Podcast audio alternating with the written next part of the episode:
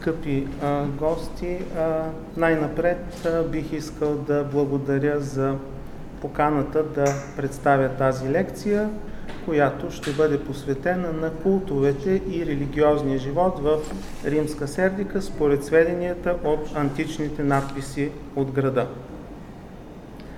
А, за селищата от днешните български земи от древните автори няма почти никаква информация. За Сердика почти нямаме сведения от античните автори. Те се изчерпват с няколко споменавания в географски описания, описания на пътища, няколко исторически бележки за римски императори, които са пребивавали в града или са родени в околностите му, десетина императорски постановления, които са издадени тук, и информация по повод на проведения в града църковен събор през триста четиридесет и трета година. Но във всички тези текстове няма да открием нищо нито за живота на града, нито за неговите жители, с изключение на може би две или три а, имена. Ето защо а, от огромна важност за нас са древните надписи, които не само ни запознават с стотици древни жители на града, с техния живот, общество и религия, но понякога ни позволяват дори да надникнем отвъд всекидневието и да научим нещо и за техните емоции, вярвания и надежди. От Сердика са известни над сто и петдесет надписа, които са а, съставени на гръцки и латински език. Тези надписи са съставени на гръцки и латински език и се датират между първата половина на втори и края на шести век след Христа, като най-голямата част от тях попадат в периода от втората четвърт на втори век до средата на трети век, когато и въобще най-големия разцвет на надписите по българските земи. А, още няколко стотин надписа произхождат от обширната административна територия на града. А, тук съм показал един от надписите за строежа на крепостните стени. А, във връзка с това, че бих искал да кажа и няколко думи за историята на употребата на гръцкия и латинския език в Сердика. В първите векове от съществуването си до двеста и седемдесета година областта на Сердика принадлежи към провинция Тракия, в която официалният език е бил гръцкия. Впрочем, гръцкия вероятно е проникнал а, в областта на Сердика дори по-рано, преди а, римляните да а, овладеят тези земи, а, през долината на Струма и съответно а, е станал а, широко популярен в града и е бил използван дори в надписите, поставени от името на римските императори, какъвто и надписа за крепостните стени на града.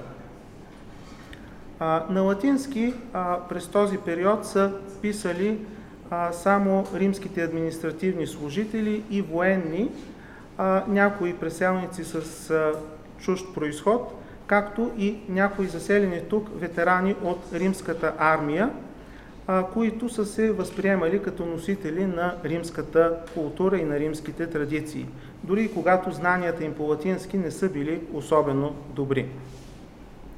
А, много от тези ветерани са били с местен произход. Тук съм показал двама, два надписа на такива ветерани с тракийски имена.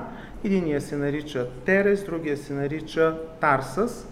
А, като това, което е интересно, че Терес на своя паметник е поставил и а, характерния образ на тракийския конник.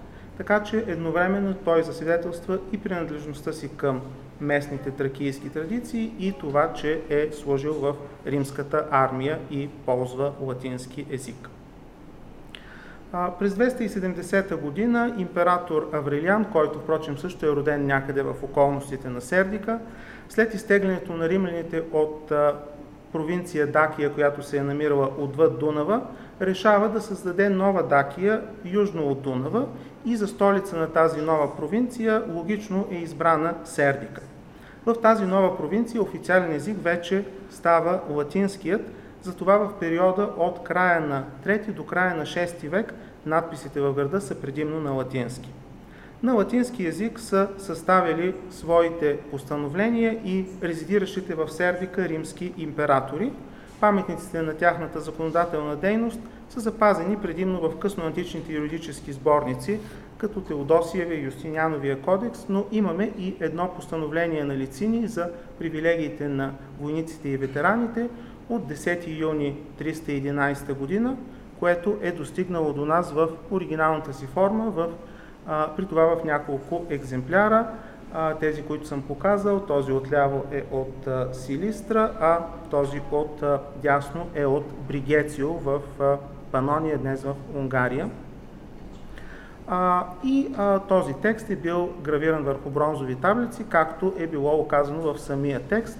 В края му се казва: за да добие това предписание сила за вечни времена, искаме съдържанието, записано на бронзова плоча, да бъде посветено при бойните знаци във всеки военен лагер, за да могат както войниците в легионите, така и илирийските конници, по същия начин, както поемат върху плещите си еднакви усилия по време на военната си служба, да се наслаждават и на еднакви облаги. Издадено в осмото консулство на Божествения Галерий Максимиан и второто консулство на нашия господар Максимин Август на десети юни в Сердика. С употребата на гръцкия и латинския език е свързана и още една условност, която проличава много добре в надписите, посветени на боговете. Местните божества били наричани с имената на традиционните гръцки или римски богове, което понякога може да създаде погрешна представа за същността им. Най-популярният бог в Сердика и административната и територия в надписите обикновено носи името Асклепий, името на гръцкия бог на лечителството, който, впрочем, в гръцкия свят не стои особено високо в небесната иерархия. Когато се зачетем в надписите от Сердика обаче, виждаме, че хората го почитат като върховен бог, благодарят му и го молят за разнообразни неща, които са неприсъщи за гръцкия Асклепий. Например, политическа кариера, издигане във войската, и почти никога не го занимават с разрешаване на здравословни проблеми, както е при гръцкия Асклепий. А, тук съм показал един надпис, който може да бъде видян пред а, Националния археологически музей, в който един а, политически деец, който, както пише, много пъти е заемал държавни длъжности и ги е изпълнявал безукорно, прави посвещение на Асклепий. Разбира се, по този начин той рекламира и себе си. И явно, че този бог, който е наричан Асклепий, е с много по-широки функции и много по-голямо значение от класическия гръцки бог с същото име, и отъждествяването е било направено въз основа на някаква близост, но в никакъв случай не означава идентичност. Подобно е положението и с втория най-популярен бог, наричан с името на гръцкия Аполон. Но при Аполон, който също има аспект свързан с медицината, схващането като един от най-важните богове, натоварен в много и разнообразни функции, е характерно и за гръцката религия, където Аполон е бог на слънцето и въобще на природата, на предсказанията, на изкуствата и още много неща, така че тук сближаването не изглежда толкова странно. Една много интересна особеност, характерна за района на Сердика и непозната другаде в Тракия, е и съвместното почитане на Аполон и Асклепий. Според гръцките представи, Аполон е баща на Асклепий, но в посвещенията от Сердика а, те по-скоро са равнопоставени. В а, един надпис, който съм показал, Асклепий е сложен преди Аполон, а, което едва ли би станало, ако той беше м- негов син. А, и може би по-скоро а, това е някакво колебание как да бъде наречен този а, върховен местен бог, и всъщност Аполон и Асклепий да изразяват две различни прояви на неговата божествена същност. А, едно от най-често срещаните изображения на божествата, които са наричани Асклепий или Аполон, е тъй наречения Тракийски конник, който сам по себе си е една голяма загадка. А, той в много случаи е наричан и просто господаря Херос, с една дума, която на гръцки означава герой или по-нисше божество, но за местните хора несъмнено е означавала нещо много повече от а, тези значения на гръцката дума. А, един от а, начините за разграничаване и отличаване на местните божества, назовавани с тези банални гръцки имена е употребата на различни прозвища, най-често свързани с конкретно място на почитане или светилище. Така, тези два конника, които съм, двама конници, които съм показал тук, са определени в надписа като Аполон и Асклепий, но освен това те имат и прозвището Беракеленой на гръцки, което означава, че това са богове от място на име Бера Кела, което очевидно е тракийско име, и това, което е хубаво, че ние разбираме поне отчасти това име. Тракийската дума Кела е една от малкото, за която сме сигурни какво означава, тъй като в няколко случая тя е преведена на гръцки и латински, а с понятия, които означават извор. Следователно и на тракийски тази дума би трябвало да означава извор, което а, може да се потвърди и с а, етимологията на а, думата. А, тази а, дума се среща в прозвища на божества, които са почитани до извори, както показаните тук Аполон и Асклепий.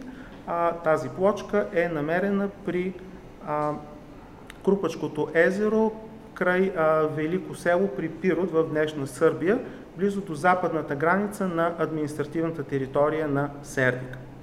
А, друг подобен пример е Асклепий от Салдо Кела а, в голямото светилище при Карстовия извор, а, глава Панега, който дава началото на река Панега, и това светилище се намира в североизточния край на територията на а, Сердика. А, още едно важно светилище, в което прозвището на Бога е свързано с водата, а, е това на Асклепий при Алдомировското блато до Сливница, в което Богът най-често е представен като тракийски конник, но е наричан Асклепи Лименос или Богът от езерото. А, така че тези а, прозвища понякога ни а, дават а, допълнителна информация. Разбира се, на древните хора, които са разбирали значението им много по-добре от нас, те са давали много повече информация, но а, поне можем да разграничаваме а, кой а, Бог, а, къде е основното му светилище и какви движения имаме на култове. А, Защо е важно това? Защото много често хората, които са израсли под покровителството на дадено божество, са носили култа му където и да отидат. За тях е било важно дори да напуснат родните си места, да не прекъсват а, връзката с а, боговете, които са закрили техния род много поколения назад. И понякога в а, надписите си те изрично споменават, че са наследили култа към дадено божество от своите бащи или майки, а в отделни случаи дори посочват съответния бог за свой родоначалник. А, тук съм показал два примера. В първия а, виждаме а, един паметник, който е посветен на бащиния Зевс, а, а в а, втория виждаме а, посвещение за майчиния бог а, Сабази, от един човек, който е а, направил така добра военна кариера и може би смята, че това се дължи и на помощта на неговия а, бог-покровител. А, един друг а, пример, а, надпис посветен на Аполон от а, Ранискела. Не знаем а, къде се намира а, това селище, и той е посветен един човек с а, римско име, Луций Фулвий Астик. А, показвам а, този а, паметник, защото въпросният Луций Фулвий Астик тук все още е, се представя само с името си, но няколко години по-късно той заема най-високата възможна длъжност в провинция Тракия, а именно става председател на а, тъй наречения Тракийски койнон, или това е а, общността на градовете в провинция Тракия. Ръководителя на тази общност се а, нарича Тракарх. А, този Фулвий Астик става а, ръководител на общността на тракийските градове. Неговия внук а, а, в а, този надпис е от а, втората половина на втори век.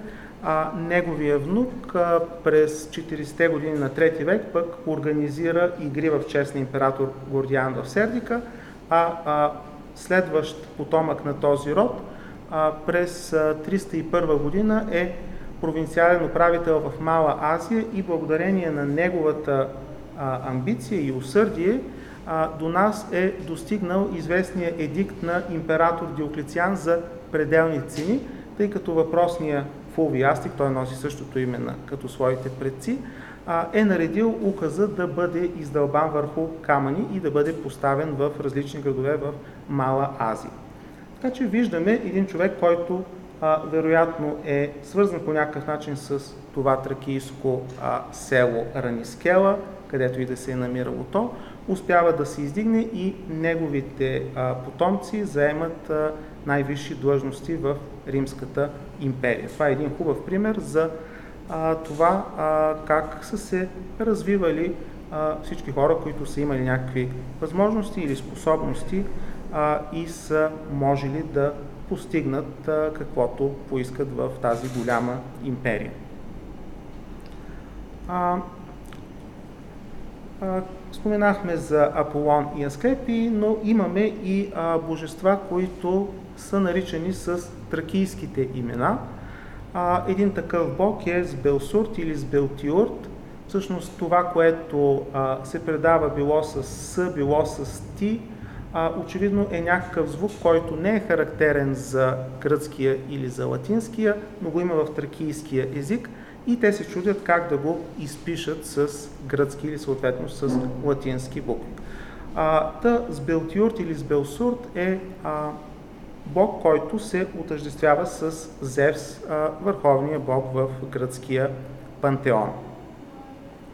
А, този надпис, който сега може да се види пред а, регионалния исторически музей, е а, открит а, а, при разкопките в а, халите. Така че, вероятно, там е имало някакво, в района е имало някакво светилище на този бог. Друг бог, който също се отъждествява с Зевс понякога и чието име обикновено се приема за малазийско, е Сабази. Но Сабази, дори да е бил първоначално един малазийски бог, в Тракия е бил възприет като роден и а, те са го припознали като свое тракийско божество. А, тук виждаме а, един а, интересен надпис, в който а, един жрец на бог Сабази, като бог Сабази е казано, че е от Атюпара, а, му е издигнал храм, а, след като богът е изпълнил молбата му. Не знаем каква е молбата му, но А, първо виждаме как може да се разпространи един култ. Очевидно, че този жрец с тракийско име Дизас, макар и баща му да е с римско име Луций, а, е бил от това село Атюпара. Пара е една от тракийските думи за село, а Атю, първата съставка, е лично име. Това е все едно селото на Атюс, Атюво село. А, този човек а, е дошъл по някакъв повод в Сердика, може би и с други свои съселени, и а, е решил, че е хубаво да издигне храм на своя роден бог. За да издигне храм, очевидно, че той не е бил единственият почитател на това божество, дали имало други негови съселени, дали по някакъв начин е успял да привлече и други хора от Сердика към този култ, ние не знаем, но той му се отблагодарява, а, като му издига а, храм. Между другото, за популярността на Сабази свидетелства и честата употреба на лични имена, които са образувани от името на бога, например Сабазиян. А, м- когато а, разглеждаме а, тези надписи, а, разбира се, трябва да си даваме сметка и за нещо друго. А, те са били а, поставени не само и не толкова за боговете, които са всевиждащи и знаят кой и как ги почита, дори когато това не е написано.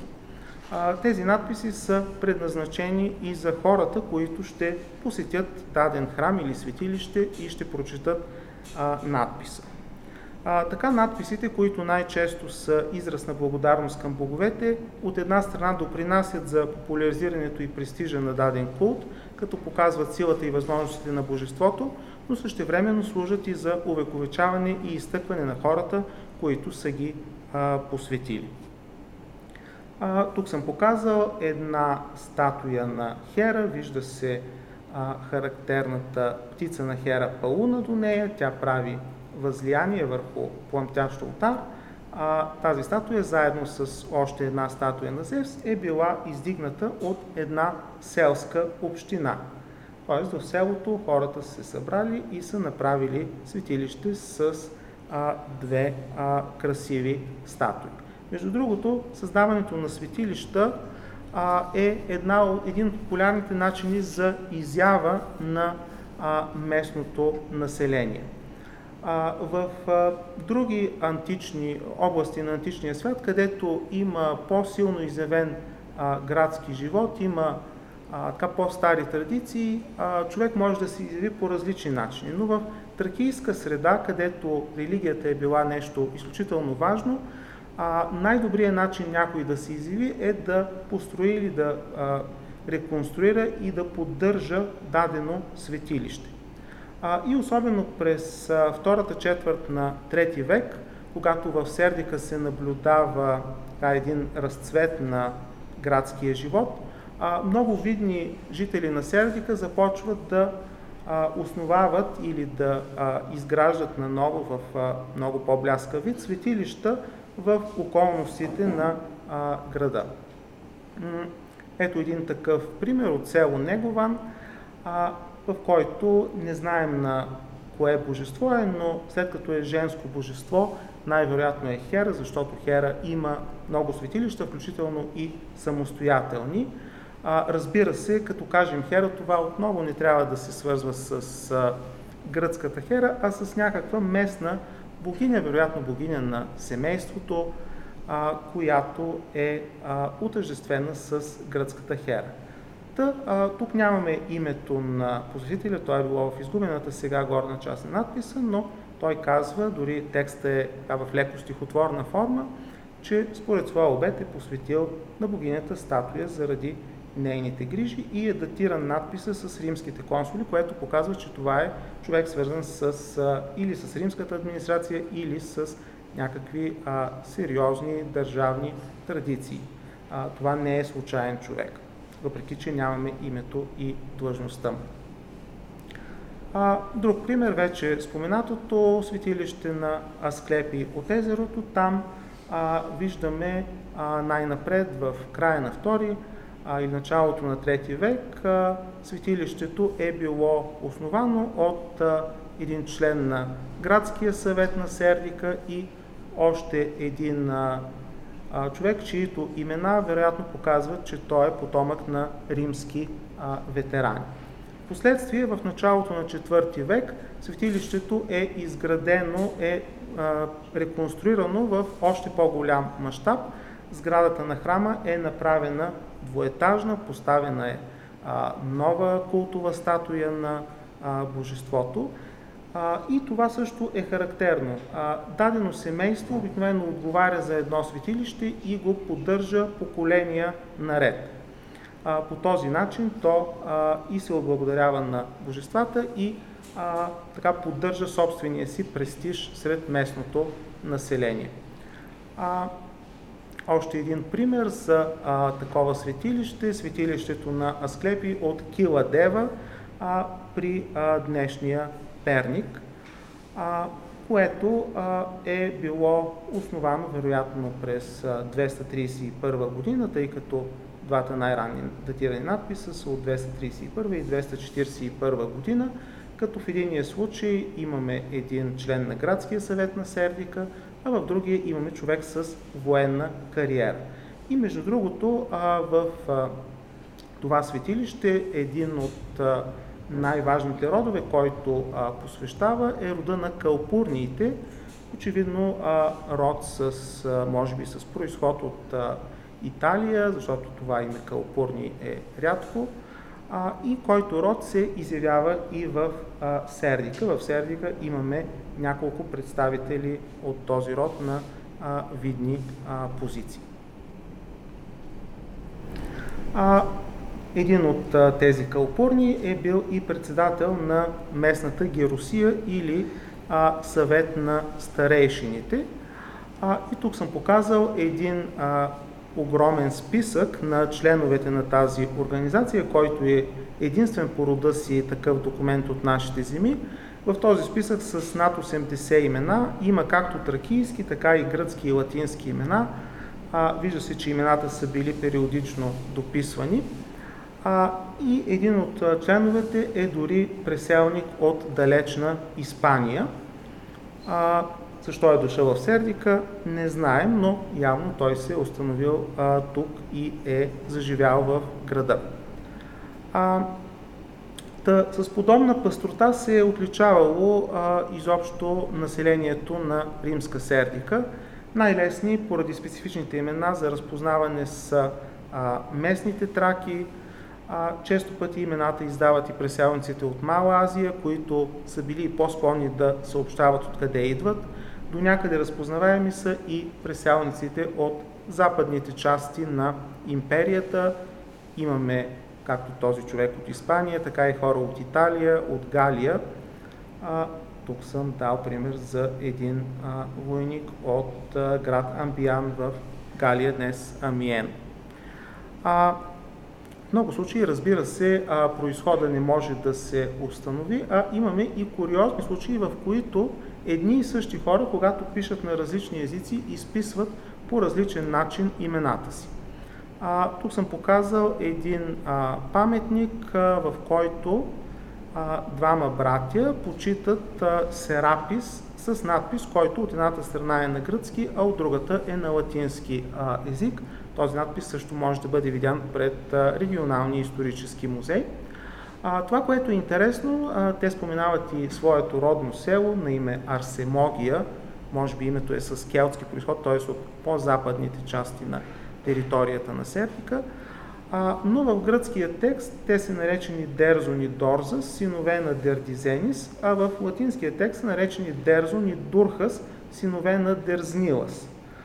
Ако тези два текста не бяха върху един и същ паметник, а, едва ли щяхме да се досетим, че става дума за същите лица, защото Дерзон си е Дерзон и на двата езика, но Дорзас и Дурхъс, явно тук има някакви странни а, тракийски а, звукове, които не могат да се предадат адекватно на латински и гръцки.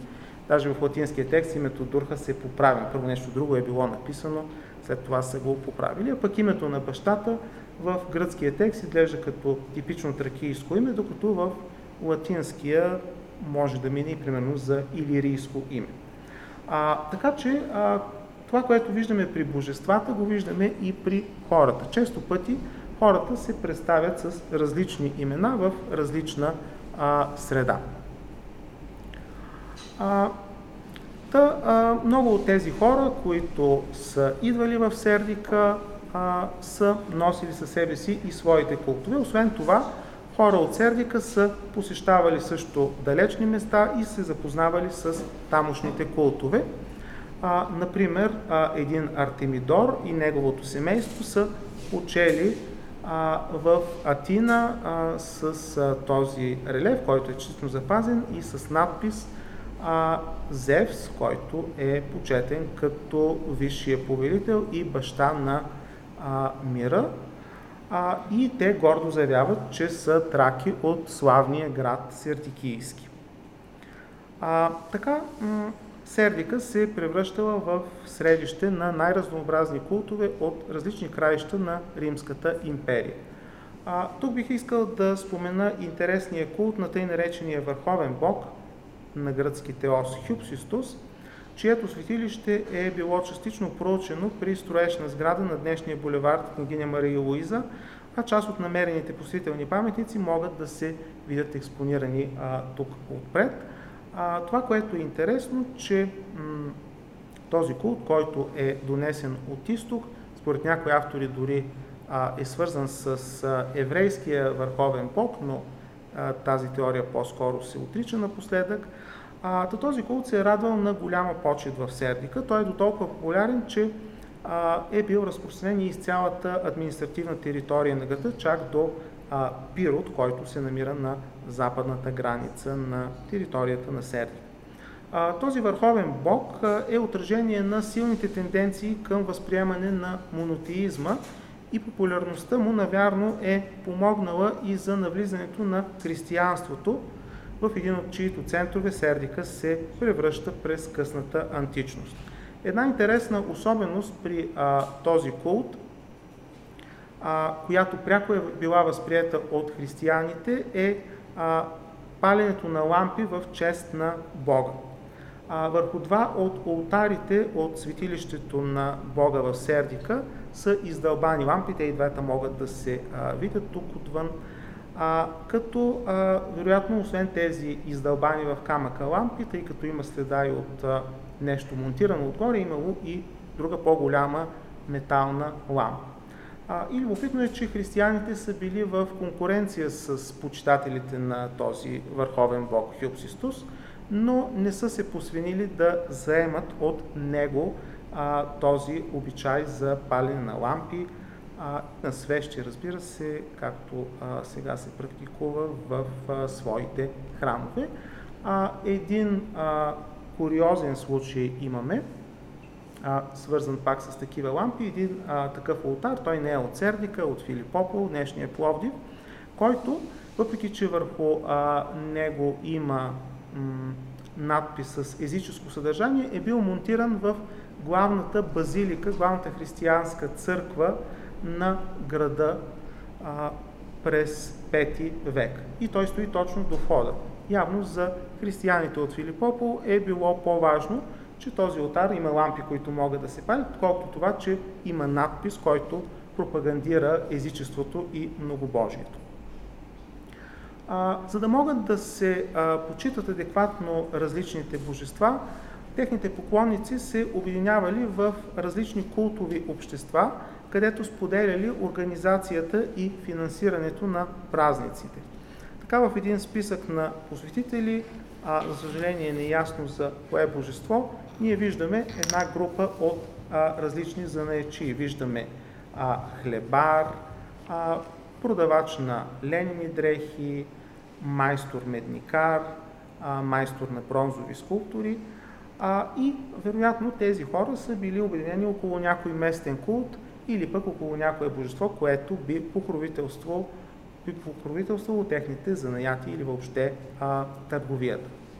А, в друг а, случай пък виждаме едно изцяло женско сдружение за почитане на Кибела или майката на боговете, а, което е провеждало свои а, мистерии. А, тук има и една а, така, загад, един загадъчен обичай, който се среща не само в Сердика, но и на други места из римския свят, а именно, че някои хора, освен официалните си имена, са имали и, а, така да се каже, ритуални имена. В Сердика имаме два такива случая а, и двамата са така, хора от а, елита на града, членове на градския съвет. А, единия е със сигурност тракиец е, и се нарича Тарсъс, но освен това има и ритуално име Амазони. А другия, който може би е с малазийски происход, а, Ари Пап, а, пък се нарича и Нестор.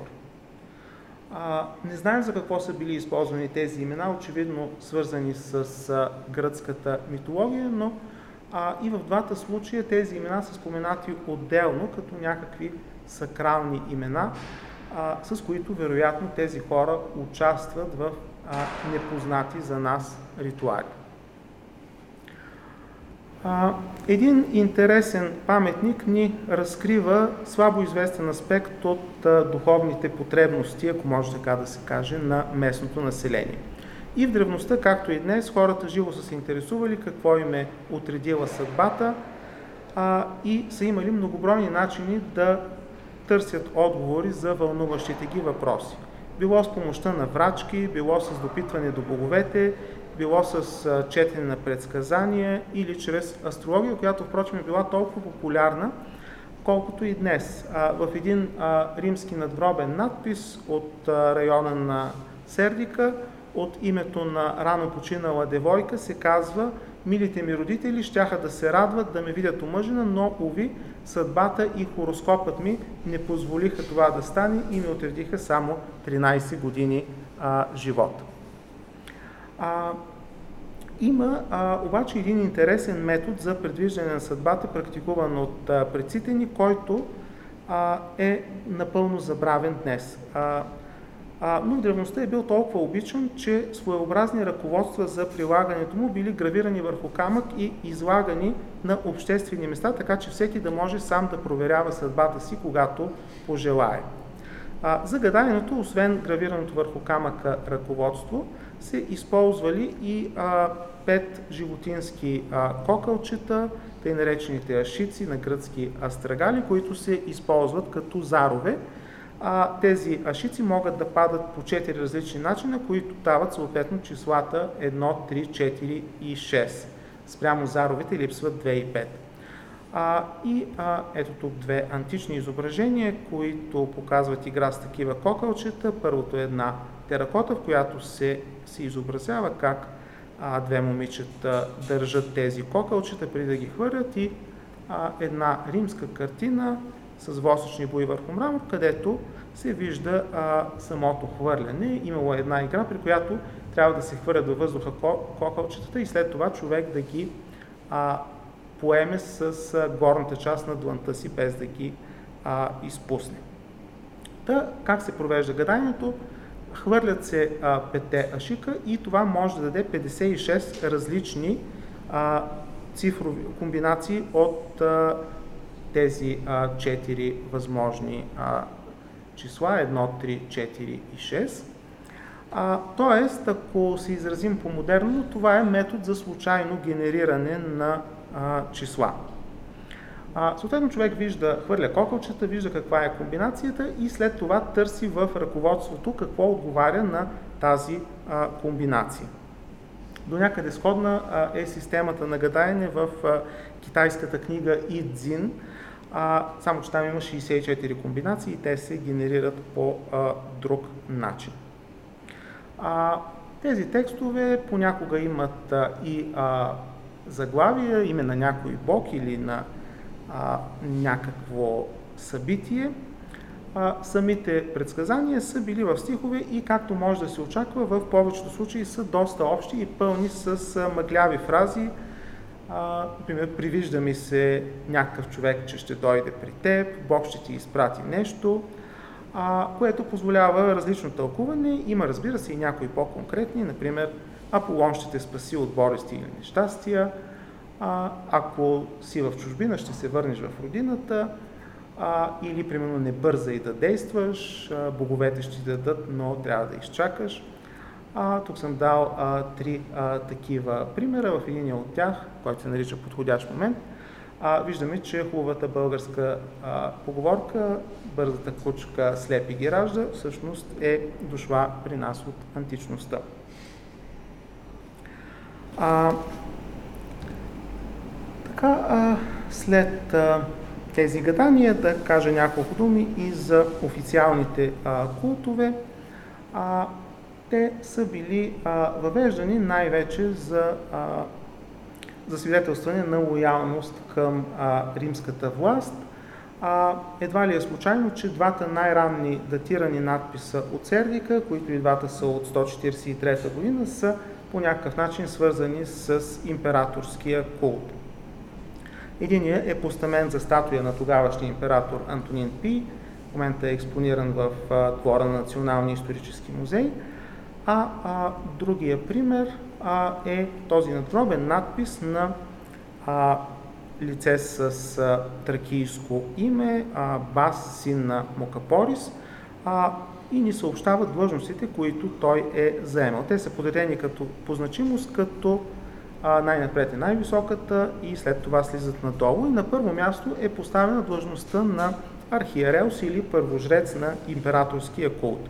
Освен това той е бил първи архонт, т.е. ръководител на местното самоуправление, и ренарх, което означава началник на силите за опазване на реда, а, също така ситарх, т.е. отговорник за снабдяването и изхранването на града, контрол на цените. А, след тази кариера, при която е достигнал до най-високите възможни постове, а, той предвидливо и според тогавашния обичай, още при живе си е приготвил една хубава гробница и този надгробен надпис. А, ако днес видим толкова много длъжности при а, един и същи човек, вероятно ще си помислим недобри неща за него и ще го заподозрем в някакви стремежи за облагодетелстване за сметка на държавата. Но в античността е било по-скоро а, обратното. Хората, заемащи такива длъжности, не само не са получавали пари за това, но много често е трябвало да финансират със собствени средства най-различни обществени дейности и мероприятия. В град като Сердика, който а, по това време, сто четиридесет и трета година, съвсем скоро е получил право на самоуправление и градски институции, вероятно е било и трудно да се намерят достатъчно опитни хора, а и с желание да се нагърбят с тези тежки за изпълнение длъжности. Специално поемането на длъжността на жрец на императорския култ е изисквало по няколко пъти в годината да се организират всенародни тържества, прослава на императорите и техните семейства, да се честват рождените им дни, дни на встъпване в длъжност, паметта на обожествените предишни императори. И тези тържества, освен обичайните шествия и свещени ритуали, по, право, по правило са включвали и огощение за цялото население. Раздаване на пари, раздаване на масло, а на най-важните дати са били организирани и спортни състезания или борби на арената. И за всичко това първожреца на императорския култ е трябвало да плати с собствени средства.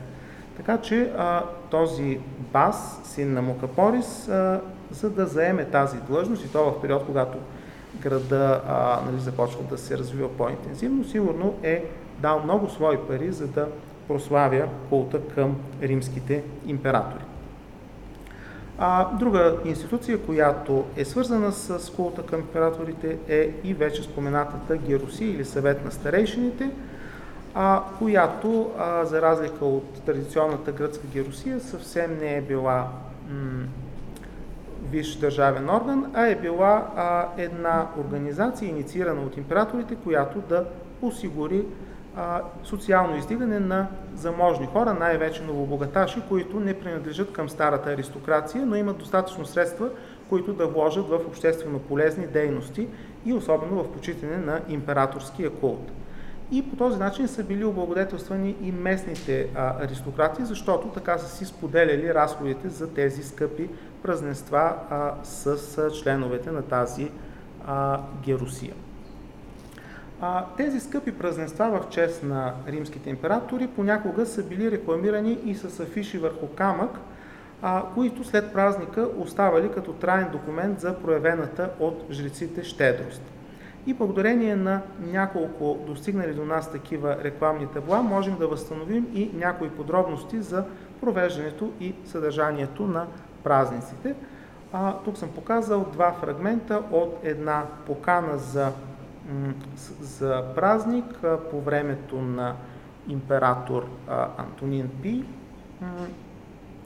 в която разбираме, че жрецът и а, неговата съпруга, главният жрец на града и неговата съпруга канят цялото население на града на празника, който ще се проведе на шести май, а, и обещават, че на всеки един от присъстващите ще му подарят по един денарий. Освен това, а, те ще организират и спортно а, състезание на същия ден и а, също така ще дадат и а, масло на всички хора да се намажат. Маслото се дава и при спортни събития, и при а, ходене в банята. Това е една от а, традиционните а, процедури, намазване с масло, но това масло е скъпо и а, си представете, ако трябва целия град да се, да се осигури масло за целия град, а, колко е скъпо това. Вероятно това масло е било не по-малко от парите, които са давали за м, другите а, дейности. А, и тук виждаме, че този а, празник, освен с а, римските императори, е свързан и с Аполон, който е а, и главен бог в а, града. И датата е шести май, едно любопитно съвпадение с а, а, съвременния наш празник а, на тази дата. А, Освен спортните а, игри а, са били а, организирани също и а, гладиаторски и ловни игри. А, гладиаторските а, борби са били а, доста скъпи, защото е трябвало да се а, поддържат гладиатори, да се обучават, понякога имало и такива пътуващи гладиаторски трупи, които са били наемани. И може би поради тази причина в а, Сердика по-популярни са били а, игрите с животни, като използваните животни, както се вижда от този а, известен а, афиш за провеждане на такива игри, са били главно мечки и бикове или може би а, бизони или турове тези. А, сега изчезнат животни, които обаче в античността са били а, широко разпространени и с нашите а, планини. А, и тук виждаме, че има както а, сражения, така и а, по-скоро акробатични номера. Виждаме, че има в а, долна част изобразена и ня... нещо като пародия на а, игри, а, хора с маски. Виждаме също така в а, ляво богинята Кибела, майката на боговете, която вероятно е била и покровителка на тези игри, може би и заради това, че тя е и богиня на дивата природа и всички а, тези а, диви животни а, участват в игрите. Между другото, а, хората, които са били почитатели на тези игри, са се обединявали в специфични клубове, както сега почитателите на футбола. А, и дори в а, Сердика имаме куриозен а, случай, в който а, един а, човек носи като лично име любител на ловните игри. Значи неговите родители вероятно са били толкова големи почитатели на тези зрелища, че са нарекли и детето си с такова име. Все едно сега някой да се нарече Запалянко или Фен. А, но имаме а, такъв а, случай, колкото и странно да е а, това. А, и а, кулминацията на м, почитането на римския император с, с зрелища е било организирането през, вероятно през двеста четиридесет и втора година на а, всенародни, т.е. не всенародни, ми всеимперски а, спортни игри, а, които са от типа питийски игри, отново свързани с, с Аполон и с програма, която повече или по-малко е копирала а, програмата на питийските а, игри в а, чест на Аполон, които са а, били провеждани в а, Делфи. Та, тези игри а, в а, тяхната организация са били организ... а, ангажирани и младежите а, от града, които са преминавали своето спортно или военно обучение, тъй наречените ефеби. Те са се занимавали с, с а, организация, или да кажем с логистиката на а, тези игри, а иначе е имало, както виждаме от а, този надпис, петима видни граждани, а, които са били официалните организатори на игрите. А, първия от тях, на име Юлий Филопат, под друг надпис знаем, че е бил първи архон, т.е. градоначалник на Сердика а, няколко или десетина години а, по-рано. Втория Фулвий Астик е потомък на онзи Фулвий Астик, за който ви казах, председателя на общността на тракийските градове. А другите а, трима, последния от тях пък е бил член на градския съвет. Вероятно и тези двама, за които нямаме други данни, също са заемали а, някакви а, важни длъжности. Та тези игри а, може би са били а, инициирани лично от император Гордиян трети, тъй като той а, е искал по някакъв начин да прилича и на Александър Велики а, и за това е основавал на различни места такива състезания. Та, а, тези а, игри са били наречени Гордиянови питийски игри и са били проведени във връзка с а, неговото идване на Балканите. Не знаем дали той лично е а, идвал в Сердика, за да уважи провеждането на игрите. А, със сигурност е идвал на Балканите, преди да се отправи на поход а, в а, Азия. И а, явно по този повод и местното население е организирало това бляскаво състезание, след като десетилетия наред са си провеждали местни а, състезания. А, та, а, това е, може би, най-ярката проява на императорския култ и а, най-накрая бих искал да кажа и как а, завършва цялата тази идилия от а, култове и празници. Тя завършва, разбира се, с а, идването на християнството, а, което, за разлика от а, старите религии, а, старите култове, не допуска конкуренция и унищожава всичко по пътя си. А, тук съм показал а, една м- от а, статуите от а, светилището на Асклепий при Сливница, която, както се вижда, е съзнателно начупена, даже част от парчетата не са открити. Това очевидно, че не е станало случайно, защото всички няколко стотин а, паметника в това светилище са начупени много старателно по такъв а, начин. И ние имаме и а, литературни сведения за това, че а, християнството е било налагано на сила в а, житието на един а, светец, а, който живял в а, началото на пети век. Се казва, че неговият учител, който бил в Тракия, бил епископ и редовно събирал а, монасите от а, един манастир и обикалял из селата да унищожава а, светилищата на, а, на старите богове и, както заключава автор на жието, така хората в Тракия станали християни. А, явно това е бил начинът да се наложи тази религия. Но А в а, цялата тази ситуация имаме и м, така един момент на надежда, а, който се е появил благодарение на император а, Юлиан, Юлиан Отстъпник, тъй като а, в средата на а, четвърти век а, християните вече започват така по-сериозно да нападат а, привържениците на старите култове, макар и до деветдесетте години на четвърти век да не си позволяват открито да унищожават а, техните светилища, но а, понеже императорите са християни, по някакъв начин култовете на старите божества са пренебрегнани.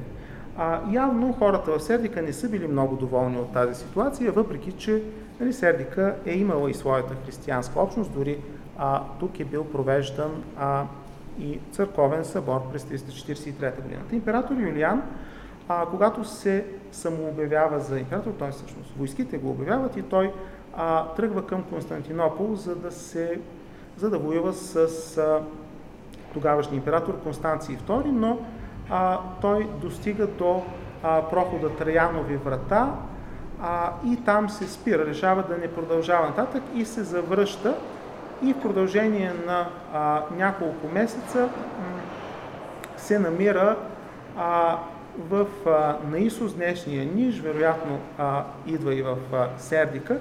И тъкмо по това време Юлиан, който тогава се е правил на а, християнин а, и е участвал редовно в християнските служби, а, се обявява открито за езичник, започва да почита старите божества а, и да...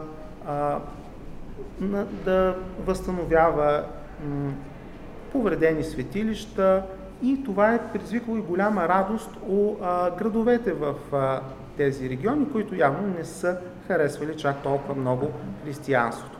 Това, което е интересно, че а, от Сердика м, издигат а, а, огромен брой колони в прослава на император Юлиан. Тук на предишния слайд показах една карта с а, поне дванайсет такива а, колони, които са известни, вероятно са били а, и много повече. След като до нас се достигне до дванайсет, трябва да кажа, че от никой друг император, за никой друг римски император, включително императорите от втори трети век, когато империята е била икономически доста по-добре, не са почетени с толкова много паметници. Най-много да има по пет-шест колони. А за Юлиан, който управлява съвсем кратко, имаме а, поне дванайсет такива колони, а, които са разположени най-вече по а, тъй наречения диагонален път, главния военен път, а, от, а, който води от Наисос към а, Сердика и оттам към Филипопол, Адрианопол, Константинопол.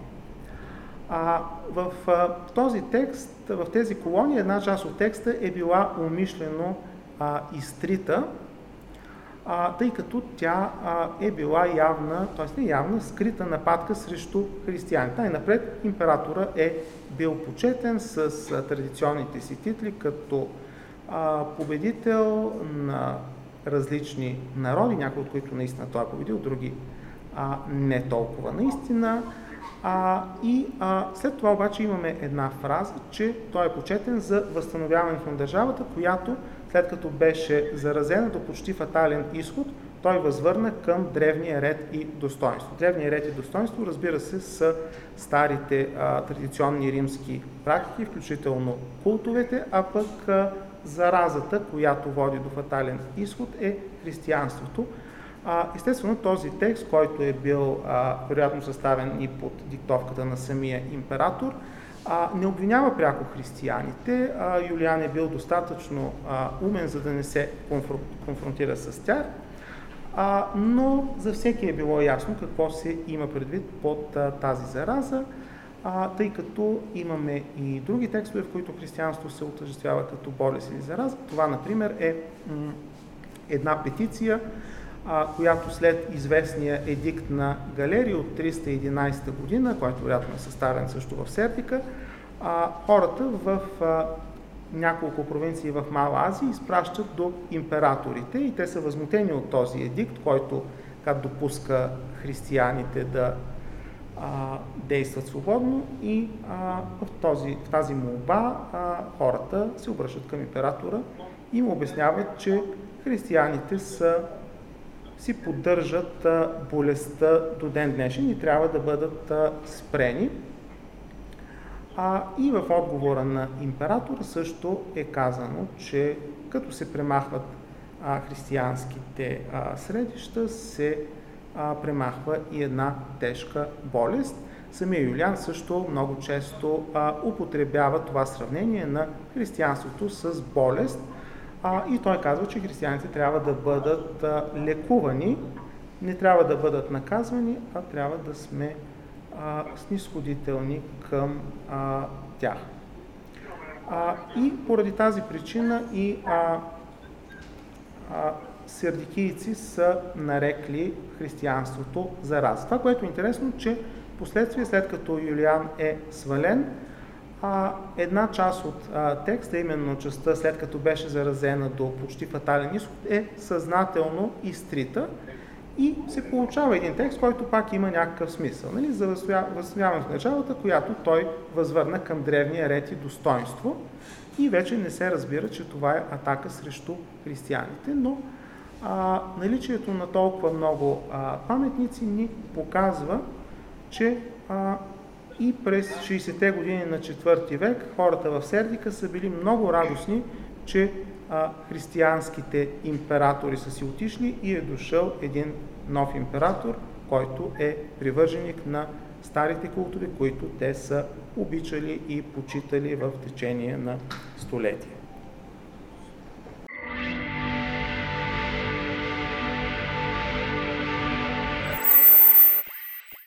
Европейската нощ на учените две хиляди двадесет и първа година е събитие, което ще покаже на малки и големи красотата на науката чрез различни събития, както онлайн, така и на живо в градовете София, Пловдив, Стара Загора, Русе, Варна, Бургас, Шумен, Велико Търново, Хасково и Ямбол. Проект Катрио пет се финансира от Европейския съюз по програма Дейности Мария Складовска-Кюри. Вижте повече на наука.бг наклонена черта нощ две хиляди двадесет и първа година. БГ наука е кауза за популяризиране на науката в България. Вече повече от петнадесет години даваме гласност на науката в България, като издаваме онлайн списание Българска наука и публикуваме материали в сайта наука.бг, където можете да намерите много статии с научни новини, поднесени на разбираем език, интервюта с видни учени, видеоматериали и дискусии, аудиоподкаст, епизоди и разбира се, броеве на самото онлайн списание. Нашия екип се старае всяка седмица да публикува интересни и увлекателни материали, написани по начин, който да може да разберем научната информация в публикациите, независимо от това дали се занимавате с наука или не. Казано в цифри, само през изминалата две хиляди и двадесета година имаме близо хиляда нови интригуващи публикации в сайта и близо двадесет нови броя на списанието, като някои от тях са специализирани само на една тема, като броя за Нобеловите награди или този посветен на българската армия, който се радва на голям интерес от нашата аудитория. Видеята и подкастите, в които обсъждаме и коментираме вълнуващи научни теми, също нараснаха до над триста, а ако смеем да твърдим, че има плюс от пандемията ковид деветнайсет, тогава за нас това е факта, че успяхме да направим голям брой онлайн и присъствени интервюта с български учени и вече можем да се похвалим с над сто такива. Станете и вие част от нашето научно четясто семейство, като се абонирате за списанието. Ще сложа линк в описанието. По този начин всеки месец ще получавате над сто страници с подбрано и интересно научно съдържание, поднесено на разбираем език, което да ви държи в течение с всичко важно случващо се в сферата на науката, по света и у нас. Кой стои зад БГ Наука? Нашия екип се състои от трима човека. Петър, аз, Радо и Саша. Петър е един от създателите на БГ Наука. Той отговаря за сайта наука точка бг, видеоматериалите, аудиоподкаста, абонаментната програма и създаването на списанието. Има голям интерес към науката и ученето, както и афинитет към видеопродукцията, което им даде идея да прави видеа за БГ Наука. Той е голям ентусиаст за разпространението на научната информация, затова и се старае да го прави при всяка възможност, която му се отдаде. Понякога в ентусиазма си да сподели нещо избързва и допуска правописни грешки, та ако нещо такова ви хване окото, значи той нещо е объркал, докато добронамерено е бързал да го сподели с всички. Така е, наистина потвърждавам, това е написано.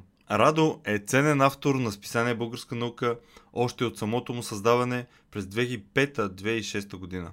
Има огромен интерес към историята и през годините е бил автор в списание Военна история, както и сценарист в документалните филми на БГ Наука на Нож от две хиляди и дванадесета и Трагедия и слава две хиляди и тринадесета година, направени по повод сто годишнините от Балканските войни. Той е автор на книгата Във вихъра на Великата война, издаден две хиляди и деветнадесета година, а в момента отговаря за съдържанието в сайта на наука точка бг и всички текстове, публикувани в списанието, първо минават редакцията на Радо. Саша е движещата сила зад магазина Купи наука. купи наука точка ком. Това означава, че тя се грижи и подбира кои продукти да се предлагат в магазина, винаги е на линия за почитателите му в социалните мрежи, създава снимков материал на продуктите, отговаря за рекламите и се грижи всичко да върви гладко в процеса на изпращане на поръчките. Всички тези задачи са жизнено важни за съществуването на списание Българска наука, защото онлайн магазина Купи наука е създаден с цел финансово да подпомага и издържа списанието и всички проекти на БГ Наука. Какво предлагам в магазина и как изглежда той, може да разберете като влезете в купи наука точка ком и разбира се последвате Facebook и Instagram на онлайн магазина. Благодаря, че изслушахте това и ще се радвам да се абонирате, да видите списанието, да видите онлайн магазина и вярвам, че не едно, а много от нещата ще ви харесат. Благодаря и до нови срещи!